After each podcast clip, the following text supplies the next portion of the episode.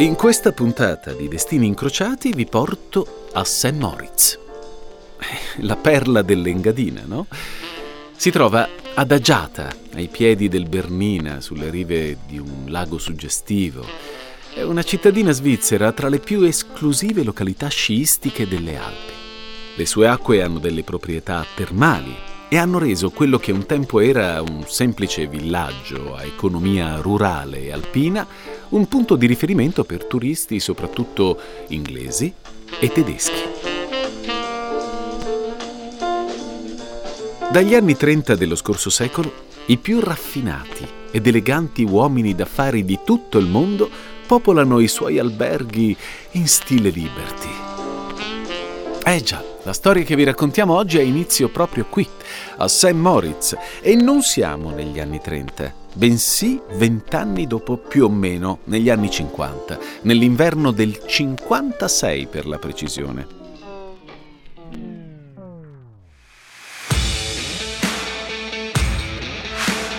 Sì, in Italia siamo alla vigilia del boom economico. Il nostro paese sta vivendo una fase di febbrile espansione, una crescita senza precedenti che infonde ottimismo alla gente, infonde voglia di rischiare, spirito d'avventura negli industriali.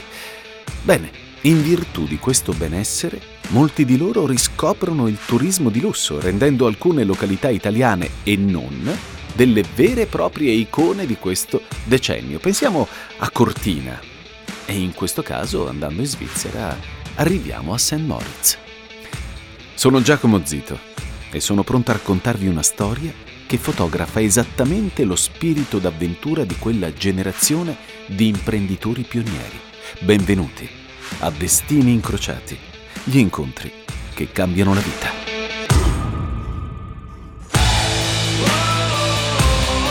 Gli ascoltabili presenta. Presenta. Destini Incrociati. Destini Incontri che cambiano la vita. Incontri che cambiano la vita.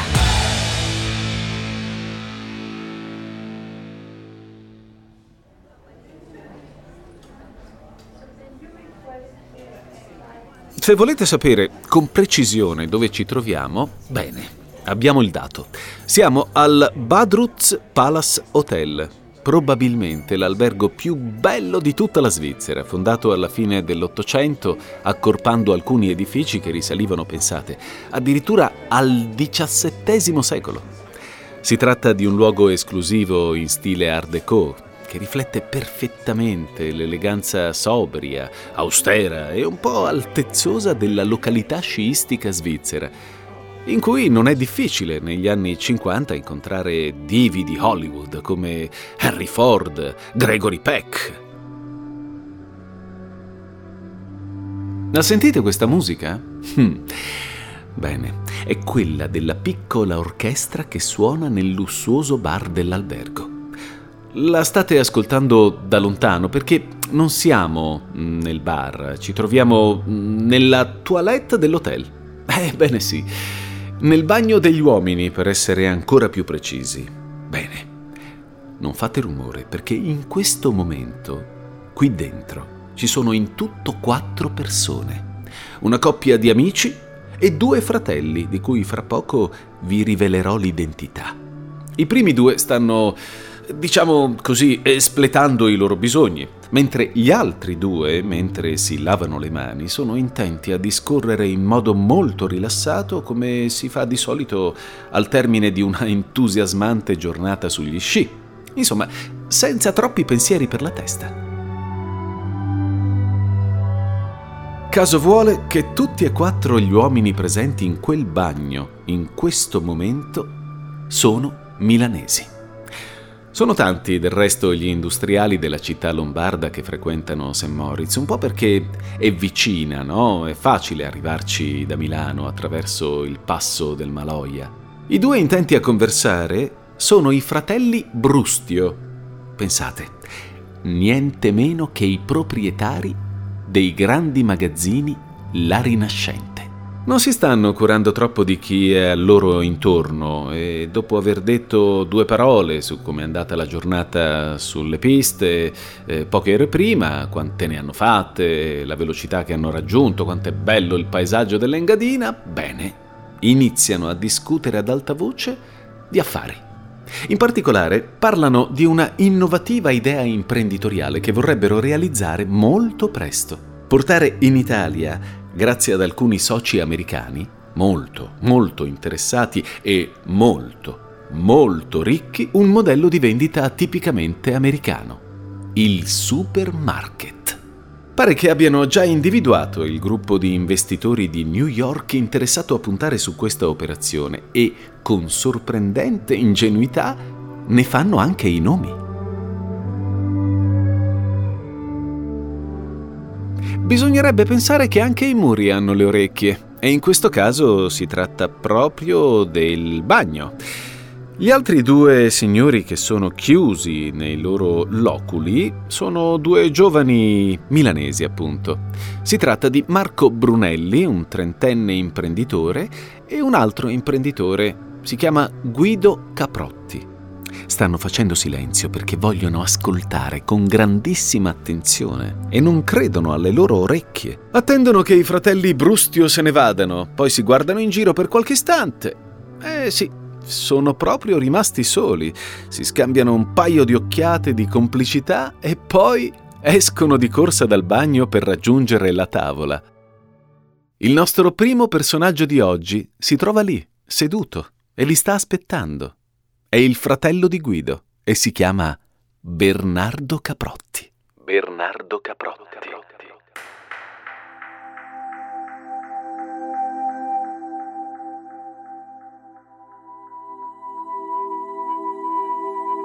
Beata gioventù! In quel 1956 Bernardo Caprotti ha 31 anni, pensate. Le sue origini sono quelle della ricca borghesia lombarda, una famiglia di industriali, in particolare industriali del settore tessile. Il cotonificio Caprotti è infatti nato a Ponte Albiate, nella Brianza, verso il 1830. La strada di Bernardo sembra pertanto già scritta. Anche lui sarebbe diventato un cotoniere.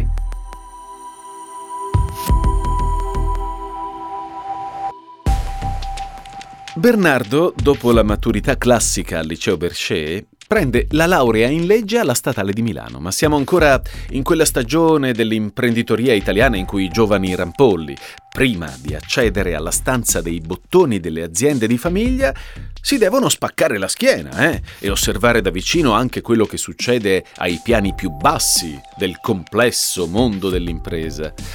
Bernardo fa questa gavetta negli Stati Uniti, in Texas e nel Massachusetts, a fare manovalanza in grandi aziende del cotone. E poi torna in Italia ma invece di proseguire il suo faticoso tirocinio, si ritrova proiettato alla guida dell'azienda per circostanze ben più drammatiche, purtroppo perché suo padre Giuseppe muore improvvisamente e quindi il povero Bernardo si ritrova a governare un meccanismo decisamente più grande di lui. Ciò nonostante si dimostra subito sveglio, capace, rapido, un decisionista nato e contribuisce così a rilanciare l'azienda di famiglia, anche beneficiando di un progetto di aiuti inserito nel famoso piano Marshall, quello del secondo dopoguerra, quell'iniezione di denaro proveniente dagli Stati Uniti che ha tirato su l'economia del paese. Insomma, Bernardo Caprotti è il perfetto attore protagonista del boom economico italiano, nonché di questo episodio di Destini Incrociati. Ci fu un momento, un momento straordinario dell'Italia quando Bialetti inventava la sua caffettiera, eh, quando nascevano imprese eh, e quando obiettivamente mi ricordo che giù a Ponte Albiate, alla manifattura Caprotti, le imprese tessili, ci si rubava la mano d'opera. C'è stato un momento in cui la mano d'opera non c'era più, perché lo sviluppo è stato così, non dico furibondo, ma così forte. L'Italia vinse l'Oscar, l'Oscar delle monete, il cambio col, col franco svizzero era 144-145, con l'oro 600 lire, eh, cioè eh, ci fu un momento di grande sviluppo. Ah, bei tempi, quelli degli anni 50, quando c'erano più posti di lavoro di quelli che la gente poteva occupare. Ma torniamo a St. Moritz quella sera del 1956. Se la collochiamo in questo contesto, nel quale è piuttosto accesa anche la rivalità tra le diverse famiglie industriali, soprattutto quelle della stessa città, possiamo facilmente immaginare la reazione di Bernardo Caprotti quando il fratello Guido e Marco Brunelli gli riferiscono la conversazione che hanno ascoltato in bagno. Subito dopo il racconto di Guido e Marco, il cervello di Bernardo si accende, comincia a girare nella sua testa, gira l'idea chiarissima di un primo supermarket italiano, un nuovo modello di vendita e di marketing e anche, diciamolo, un piccolo sgarbo a una famiglia rivale in affari. Il tutto a Milano. La domanda che lo assilla è un'altra però. Chi può metterlo in contatto con quei misteriosi investitori americani?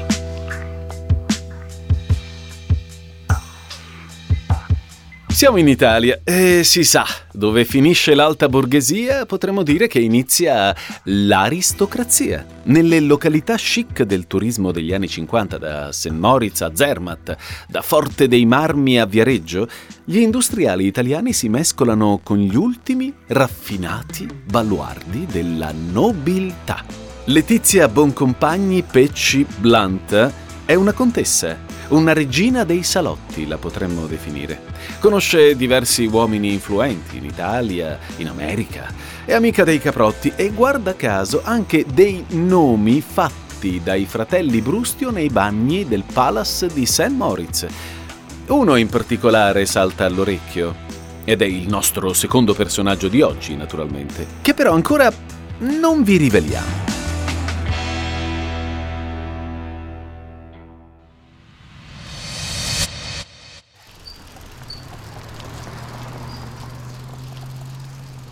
Via Bigli, Milano. Una stradina elegante, prestigiosa, riservata, in pieno centro. Congiunge via Verri e via Manzoni ed è a due passi dalla scala da via Monte Napoleone, da piazza San Babila. Qui, in un edificio nobiliare con un bellissimo cortile interno con tanto di fontana barocca, al secondo piano, vive negli anni 50 Bernardo Caprotti. Pochi mesi dopo quella casuale conversazione nei bagni del Palace Hotel, nella dimora di Via Bigli, è prevista una cena a dir poco fondamentale, favorita dalla mediazione della contessa Pecci Blunt Vien dal Mare, come, come si chiamava? L'ospite, e che ospite, è un americano di New York, ma il menù invece è tutto milanese, risotto giallo e involtini. Tutto è pronto nei minimi dettagli quando, verso le 19.30, l'americano, dopo una passeggiata di poche decine di metri dal suo centralissimo albergo, si presenta. Ed è niente meno che Nelson Rockefeller. Nelson Rockefeller. Rockefeller.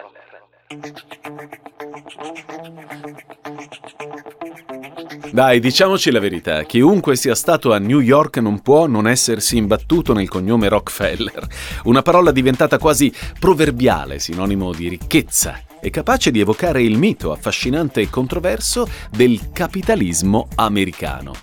Il Rockefeller Center, col grattacielo nel cuore della quinta strada e la sua vetta panoramica, il Top of the Rock, ai piedi del quale viene acceso ogni anno l'iconico albero di Natale che sovrasta una romantica pista di pattinaggio. Eh, è proprio uno degli elementi più riconoscibili dello skyline della Grande Mela ed è l'emblema della forza di una delle famiglie più potenti e discusse del mondo occidentale.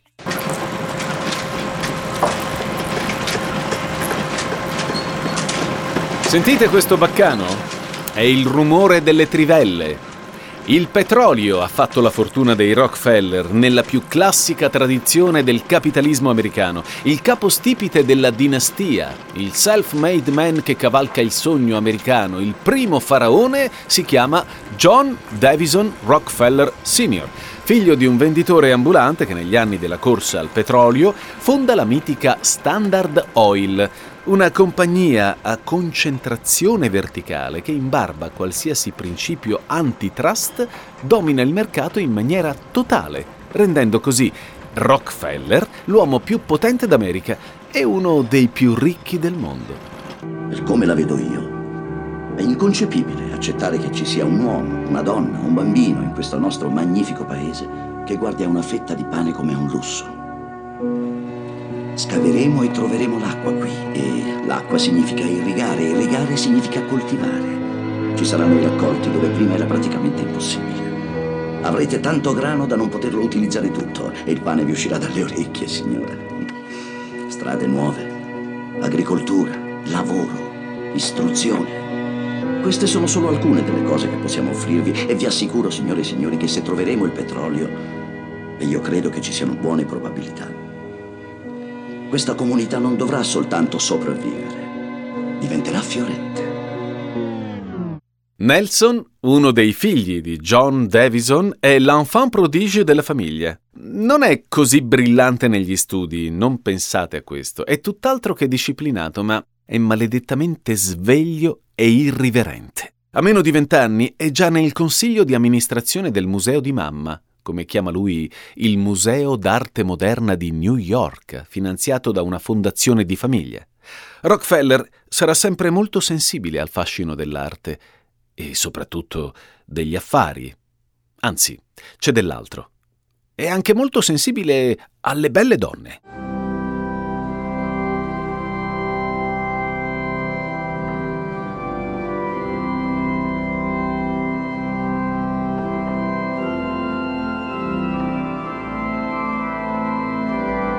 Le nozze di un re. Questo sembra il matrimonio di Nelson Rockefeller con Mary Todd Hunter Clark, proveniente da una ricca famiglia di Filadelfia e che ve lo dico a fare.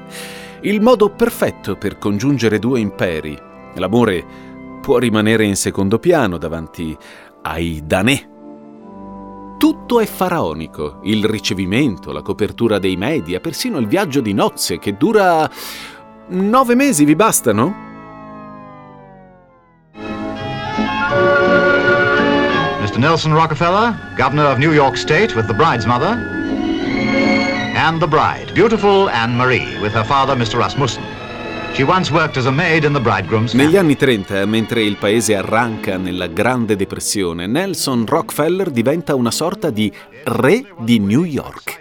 Con Mary Todd Hunter Clark mette al mondo cinque figli e gestisce le aziende di famiglia. Avete presente poi quella famosissima foto che è finita in tutti i poster del mondo intitolata Lunch atop a Skyscraper?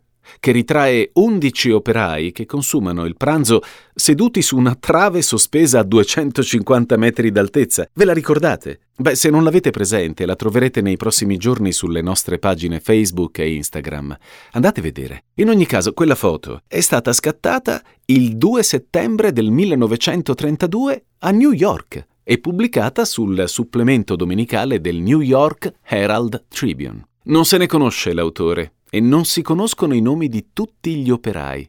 Si sa perfettamente il punto della città in cui è stata scattata ed era proprio il cantiere del Rockefeller Center. Nel pieno della Grande Depressione, che produce in America 15 milioni di disoccupati, Nelson Rockefeller con quella foto mostra all'America intera una New York in piena espansione, come a voler dire ragazzi, fatevi forza, il paese sta ripartendo. Top of the Rock is the crown jewel of Manhattan. From 70 stories above the city. E così nasce il Rockefeller Center. Crescono le popolarità e le aziende di famiglia, ma aumentano anche le scappatelle extraconiugali che riempiono i rotocalchi scandalistici americani e non, tanto da portare Nelson e Mary a vivere praticamente separati. Tutto è precoce nella vita di questo giovane magnate americano. Nel 1940, a soli 32 anni, debutta a Washington nella politica con il primo importante incarico di governo, difendere gli interessi petroliferi americani in America Latina. Sarà solo la prima tappa delle sue lunghe frequentazioni delle stanze del potere. Nel 1952 alla corsa per le presidenziali Rockefeller sostiene la candidatura di Dwight Eisenhower. Così, quando l'ex generale diventa presidente, lo chiama al suo fianco come consigliere, salvo poi essere repentinamente allontanato per pesanti divergenze con il segretario di Stato John Foster Dulles, che convince Eisenhower a liberarsene. Rockefeller torna a New York dove fa affari, dove i pezzi grossi del Partito Repubblicano gli propongono di candidarsi a governatore dello Stato. Mm, l'occasione che aspettava. Nel 1958 il magnate americano vincerà le elezioni con mezzo milione di voti, praticamente un successo travolgente. I should also like to say that I stand before you with a great sense of humility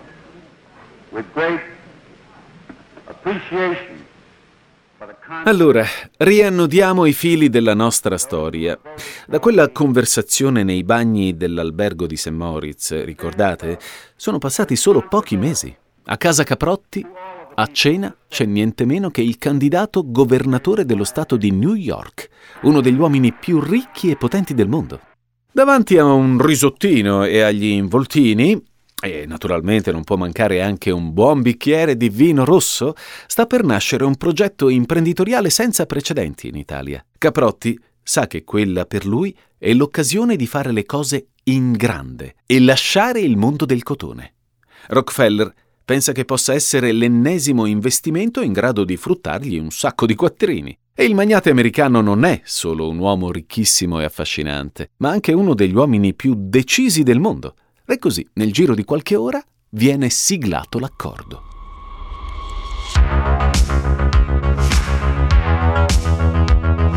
È così che nasce la Supermarkets Italiani, in cui gli americani hanno il 51% e la gestione finanziaria, il 18% è nelle mani dei Caprotti e il 10% di Brunelli.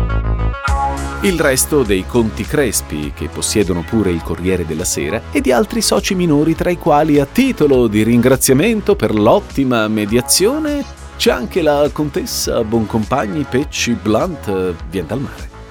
Caprotti ci mette non solo la propria capacità imprenditoriale, ma soprattutto un maniacale gusto per il dettaglio e la ricerca della perfezione per arrivare il 27 novembre 1957, dopo un battage pubblicitario senza precedenti a Milano, all'inaugurazione del primo supermercato mai visto in Italia.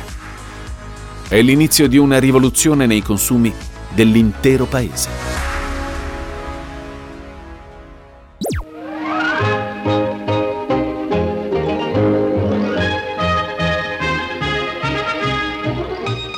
Che, che Italia è quella degli anni 50? Vale la pena ricordarlo, o quantomeno dirlo per i più giovani. Bene, l'Italia di quegli anni è quella di Carosello, l'Italia della Fiat 500, ma quella vecchia, eh, non quella nuova, dell'ascesa inarrestabile di Enrico Mattei a capo di Eni, un luogo in cui tutto sembra più o meno possibile. Da quel momento diventa anche l'Italia della grande S. In viale Regina Giovanna Milano, infatti, campeggia un'insegna gigantesca raffigurante il logo realizzato da Max Huber, un designer grafico di fama mondiale che, ironia della sorte, ha realizzato sette anni prima il logo della Rinascente. Il giorno dell'inaugurazione la ressa è straripante davanti al supermercato. Una nuova parola, supermercato, destinata a diventare presto di uso comune. Vado al super, anzi, più volte si devono addirittura chiudere le porte per l'affollamento. I clienti entrano a turni mentre almeno 50, 100 curiosi sostano continuamente tutto il giorno davanti alle vetrine, con il naso incollato al vetro osservando le cassiere al lavoro e i primi clienti all'opera. E perché tanta curiosità? Forse oggi ci appare scontato, ma il primo supermercato è un concentrato di innovazioni tecnologiche. Lo stesso Caprotti, anni dopo, in uno dei suoi numerosi articoli, individuerà le scoperte scientifiche che hanno reso possibile la nascita del supermarket. Ve ne diciamo qualcuna. Allora, Partiamo dalla lampadina a incandescenza di Edison del 1880, perché tutto va ben illuminato. Andiamo avanti e troviamo la catena di montaggio industriale di Henry Ford, l'invenzione del packaging da parte della società Nabisco, una compagnia nazionale di biscotti americana che aveva l'esigenza allora di evitare il deterioramento delle gallette che distribuiva ai pionieri impegnati nella conquista del West. E poi ancora, vediamo, c'è il registratore di cassa, inventato da James Ritty, c'è il concetto della refrigerazione, che è necessaria sia per i banchi di self-service dei punti vendita, quelli che ospitano i prodotti deperibili, e sia soprattutto per i frigoriferi domestici, senza i quali è impossibile la realizzazione di una scorta alimentare. Accanto a tutto questo, ovviamente, ci sono i trasporti, con la progressiva diffusione dell'auto per tutti, il che facilita il raggiungimento dei supermercati, anche laddove sono situati in zone periferiche, e, ma soprattutto l'auto permette il carico di spese abbondanti, capaci di eccedere il consumo quotidiano, che aveva caratterizzato le abitudini dei consumatori all'epoca dei negozietti di quartiere. Insomma, si tratta di un cambio di abitudini che trasformerà il modo con il quale ci nutriamo, consumiamo e ha rivoluzionato il tessuto economico del nostro paese.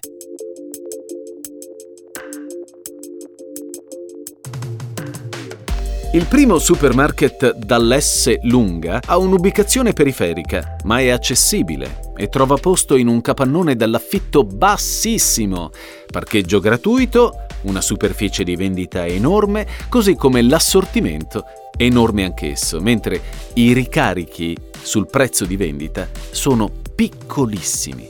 In questo modo viene garantito l'accesso ai generi di prima necessità a fasce di popolazione meno abbienti e i margini di profitto rimangono comunque consistenti perché incentrati sulla quantità piuttosto che sulle percentuali.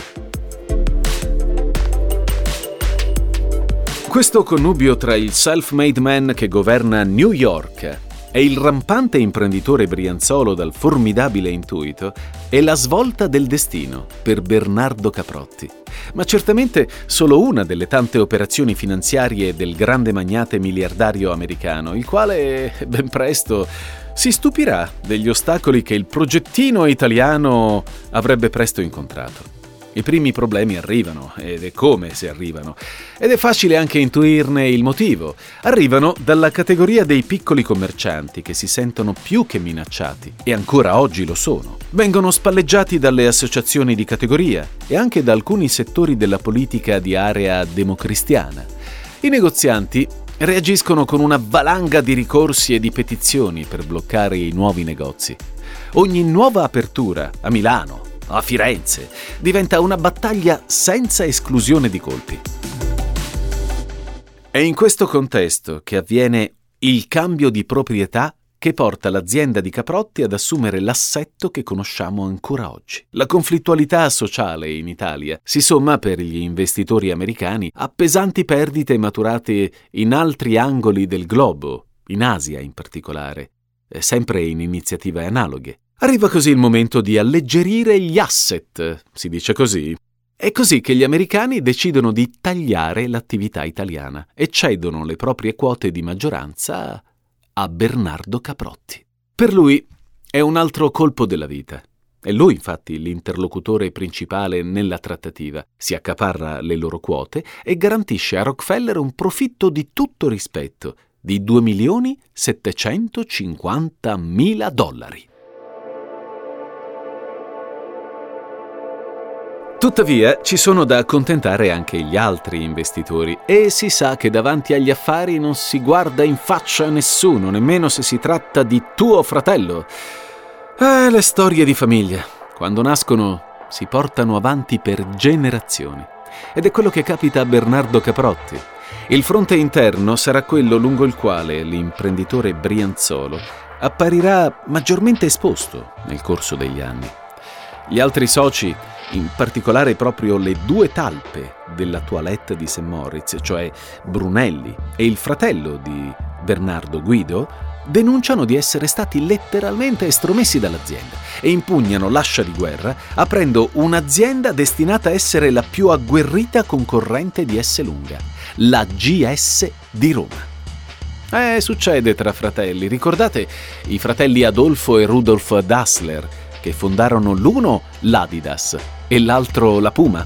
Beh, in fondo questa è un'altra storia, ma ha degli elementi in comune. Allora, torniamo intanto a Bernardo che nel 1965, dopo aver cambiato il nome dei supermarket in S lunga, assume direttamente la guida dei supermercati come amministratore delegato e lascia definitivamente il settore del cotone.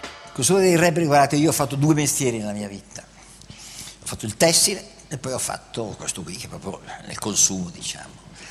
E il consumatore sì, tu puoi anche infinocchiarlo una volta, ma nell'insieme, se al mondo ci sono tanti, come si può dire, stupidi, stupidotti, nell'insieme, alla fine la scelta è democratica, alla fine vince il prodotto migliore, alla fine il consumatore sceglie, deve essere libero di poter scegliere, perché io non ho mai visto il prodotto sbagliato, il disegno sbagliato, l'articolo sbagliato. Io ho fatto tanti campionari perché a 13 anni facevo i campionari alla Caprotti, eh, due volte all'anno, eh, e non si può sbagliarne due, ne sbagli uno, ma se ne sbagli due di fila, karate. Eh. Allora io ho visto sempre nell'insieme il suonatore scegliere il prodotto vincente. Dal 1965 al 2016, anno della sua morte, e anche oltre, Esselunga e Caprotti sono legati da una sorta di principio di identità. Un padre e padrone, talvolta amato, talvolta odiato dai suoi stessi dipendenti, istrionico, controcorrente, all'avanguardia. Pensate che a volte, fino a in epoca molto recente, si dice che andasse all'interno dei suoi punti vendita vestito da cliente abituale per controllare che gli scaffali fossero assortiti in maniera corretta. S. Lunga oggi è un brand ormai parte della quotidianità di milioni di famiglie italiane, che notizia recente vale 4,5 miliardi di euro. Il marchio, entro la prima metà del 2019, sarà oggetto di una trattativa serrata e spinosa che ha richiesto l'intervento di alcuni advisor per compilarne una valutazione. La trattativa riguarda i figli di primo letto di Caprotti da un lato e la seconda moglie dall'altro, in una negoziazione che dovrebbe porre fine a una dura faida familiare, seguita alla morte di Bernardo Caprotti, avvenuta nel 2016. Caprotti è stato ed è tuttora un personaggio controverso, un uomo amato e celebrato da alcuni e ferocemente criticato da altri. Comunque la si pensi, è stato sicuramente un pioniere, tanto da creare un impero industriale duraturo, riconoscibile, solido, che accompagna la dimensione quotidiana di milioni di famiglie italiane. Prima di andarsene, Caprotti è stato capace di concedere la metà dei suoi beni testamentari alla fida segretaria, custode discreta di tutti i segreti di un burbero tenace uomo d'industria. Una donna che è uscita recentemente dalla ribalta del grande colosso della distribuzione, in punta di piedi, quasi a non voler disturbare il titanico scontro che si appresta a consumarsi a suon di carte bollate.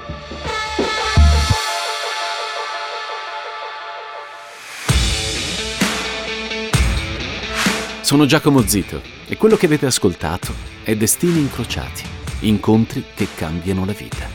Se vi è piaciuta questa puntata, perché non date una valutazione su iTunes, su Sprecher o su Spotify? Abbiamo bisogno del vostro supporto. La puntata è stata scritta da Simone Spoladori, sound design di Sara Varricchione e Francesco Campeotto, la produzione di Ilaria Villani, in esclusiva per gliascoltabili.it. Noi ci diamo appuntamento. Alla prossima!